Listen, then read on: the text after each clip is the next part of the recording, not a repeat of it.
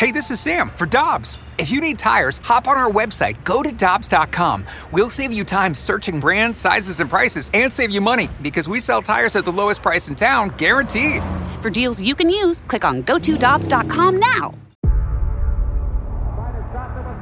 Before history is written, it's played. Before it's frozen in time, it's fought one shift at a time. Before it's etched in silver, it's carved in ice. What happens next will last forever.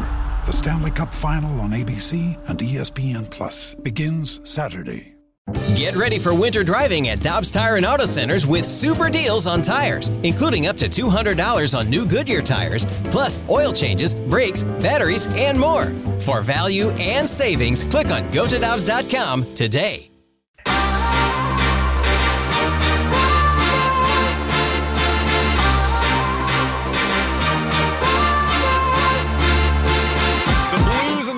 Begin with game one tonight. Puck drop is at 8.30. We'll have your playoff preview show beginning at 6 o'clock. We've got an extended pregame here tonight on 101 ESPN, 6 to 7.30 for the playoff preview show. Pregame begins at 7.30 with myself, Alex Ferrario, and Tanner Hendrickson. Right now, we are going out to the Brown and Crouppen Celebrity Line to be joined by the play-by-play broadcaster for ESPN in game number one. He's Bob Wischusen joining us here on the show. Bob, we appreciate the time. Thanks so much for joining us today. How you doing, man? I'm great. I'm excited. This this place will be bonkers tonight. Are you out in Minnesota right now uh, for pregame skate? I am watching the Blues as we speak. They're right in front of me. Fantastic. So you've seen now, I, I would imagine, what the Wild had earlier today. Uh, are you anticipating we're going to get Marc Andre Fleury in net for the Wilds and then Ville Husso for the Blues? That, by all indications from both coaches, uh, that seems to be what we're going to get. Uh, Dean Evason basically confirmed Fleury without coming right out and saying it. Um, and look, he's got three Stanley Cups, right? So you're just going with experience there. But I guess in terms of track record between obviously Ville Husso and, and Jordan Binnington, Binnington would have the track record, but Ville Husso is in the net in front of us, which is the net that the Blues will defend twice.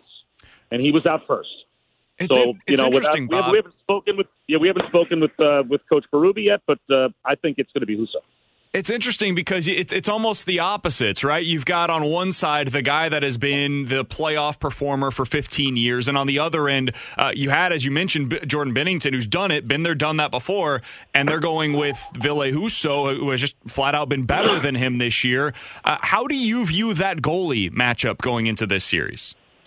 Well, I mean, Fleury obviously is probably in this generation that we have now the most accomplished I mean, one of the most accomplished goaltenders that you know that that's out there. Obviously, there are a few on his level.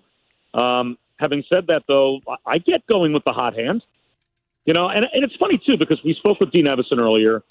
Earlier this year, I also had a conversation with Peter Laviolette when we had Washington. They have two goaltenders. They've gone back and forth.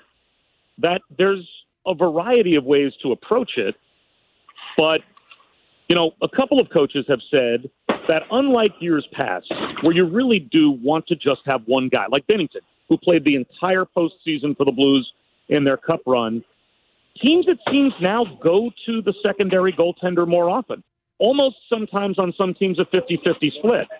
So, do you necessarily want to change what you've done the whole regular season just for the playoffs?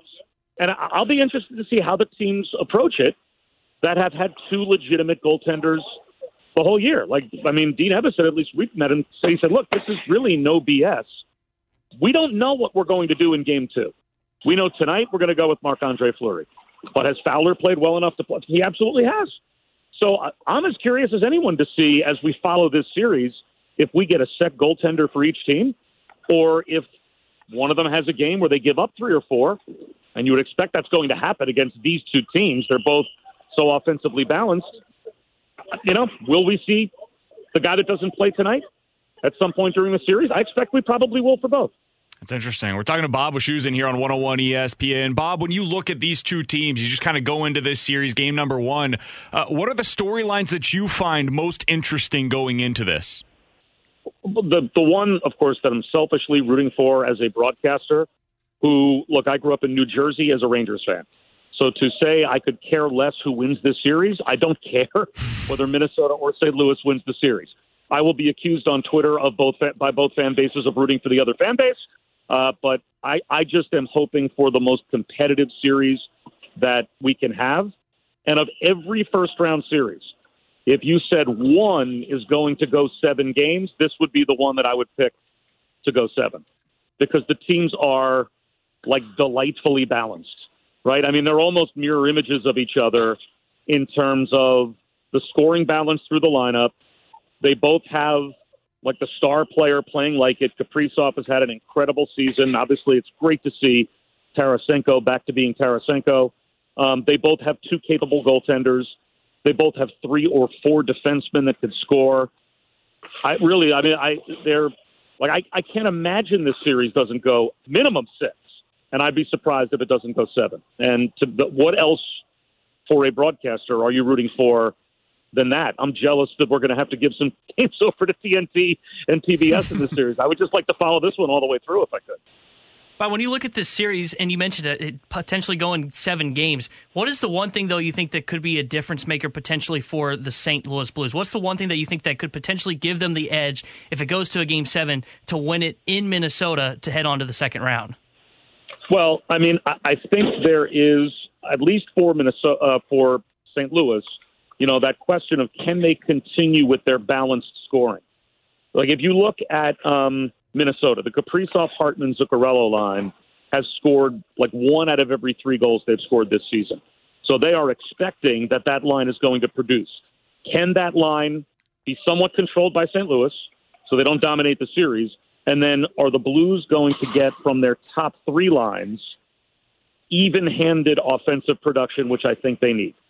Uh, because you've got 20 goal scorers on all three lines. Technically, I guess, I don't know if you would say, you know, Barbashev, Schenn, Kyrou, if they play together, that that is a quote unquote third line. How many third lines in the NHL have at least 24 goals from all three guys?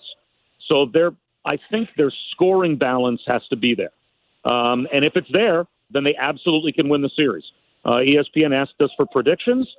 I basically flipped a coin and said Minnesota in seven. They've got home ice. There's, I mean, there really is no reason for me to say that. I could just as easily say St. Louis in seven. And I think that's going to make it a great series. We're talking to Bob Wischusen for another couple of minutes here on 101 ESPN. He's on the call for game number one tonight on ESPN. Uh, Bob, one thing that I'm really curious about is how special teams will play into this matchup because the Blues this year have been excellent, both on the power play and on the penalty kill, ranking top 10 on both of those. Uh, in particular, the thing that I'm looking forward to is how does their power play go up against the Minnesota Wild's PK? Because uh, they've been great defensively, Minnesota has, but their penalty kill is actually bottom 10 in the league so far this season. How much of an impact do you anticipate that having on this series? It could have a big impact. Uh, if there was one Achilles heel for Minnesota, it's twofold. A, their special teams is not as good as you would think it would be. I mean, even their power play was middle of the pack. I think they were at 21%, ranked 18th or so. And to me, that's surprising when you've got Kaprizov and Zuccarello, um, you know, the, the depth of their talent up front. Uh, but the real Achilles heel, as you said, you've got the number two power play for St. Louis against the number 25 penalty kill. And on top of that, Minnesota takes nearly 11 minutes of penalties on average per game, which is also bottom three in the league. So they don't kill it off at a high percentage, and they also find themselves in the box more than any other playoff team, certainly, I would think. So, yeah, if, if this is an odd man series, advantage Blues. If it's an even man series, if the officials let them play, if the whistles go in the pocket, if Minnesota stays disciplined. The Wild this year were about a plus 60 five on five, plus 56 to be exact. 207 to 151, they outscored their opponents five on five. The Blues outscored their opponents 200 to 170, so plus 30. But it's still about a two to one advantage for Minnesota when it's five on five. So if if Minnesota can keep it a five on five series, I think that definitely tilts their way. But if all of a sudden players start to go to the box, well, yeah, I mean, St. Louis has been as good a special teams team both ways as anyone in the league this year. So, you know, that, that element will be something we're, we're definitely going to be keeping our eyes on. We'll get we'll get you out of here on this one, Bob. Uh, the Minnesota Wild, thirty-one eight and two this year at home. That's an unbelievable home ice advantage for them. Now these teams have played three times this year, but none of those games were actually at the Minnesota Wild's arena. Uh, how much of an impact do you expect that home ice advantage to have in this one, as that was something these teams were battling for up until the very last day of the regular season? Yeah, and I think you saw that both teams, with who they played the last you know week of the season, knew that that was important. Uh, even more so, Minnesota since the 16th of March at home, they're 14 one and one. So they have lost one game in their last 16 at home in regulation. That's why, again, and really no other reason, as balanced as these teams are, I picked Minnesota in seven. Um, I think home ice probably means as little traditionally in the NHL playoffs as home anything means in any other sport. Uh, you know, I mean, the teams get on the rink, and you know, I think they kind of get isolated inside the glass, and once the game starts and they settle in. But for whatever reason, Minnesota has just been superior at home, and so it might make tonight's game one for the Blues as important as any team on the road in any series will play a game one. If St. Louis can steal one tonight, and just get this to a home ice advantage for them the rest of this series, they, they could do this. There's no question. Uh, but yeah, I mean, you're you're 100 percent right when you bring up Minnesota's home ice advantage. It has been as lopsided as any team in the NHL in the last say month and a half. He's Bob Wischusen, play-by-play broadcaster for ESPN. You'll see him on the call tonight for Blues versus the Wild over on ESPN. Bob, we appreciate the time, man. Enjoy the game tonight. It's going to be a great one, I think. We'll talk with you again soon. Absolutely. And Blues fans, I am not rooting for Minnesota. I promise. And I'll say the same thing on Minnesota radio. I promise I'm not rooting for the Blues. I don't care. You know how this goes, though, Bob. I do. Everybody hates the national guy. I totally understand. I'm the jet radio guy. Every week I get all these tweets. Hey, I can't wait to listen to you on the radio. I hate those national guys. So, yeah, everybody hates the national broadcaster, and I accept their hatred. Well, Bob, we appreciate the time as always, man. Thanks so much for hopping on with us today. Take care. This is the story of the one. As a maintenance engineer, he hears things differently. To the untrained ear, everything on his shop floor might sound fine, but he can hear gears grinding or a belt slipping.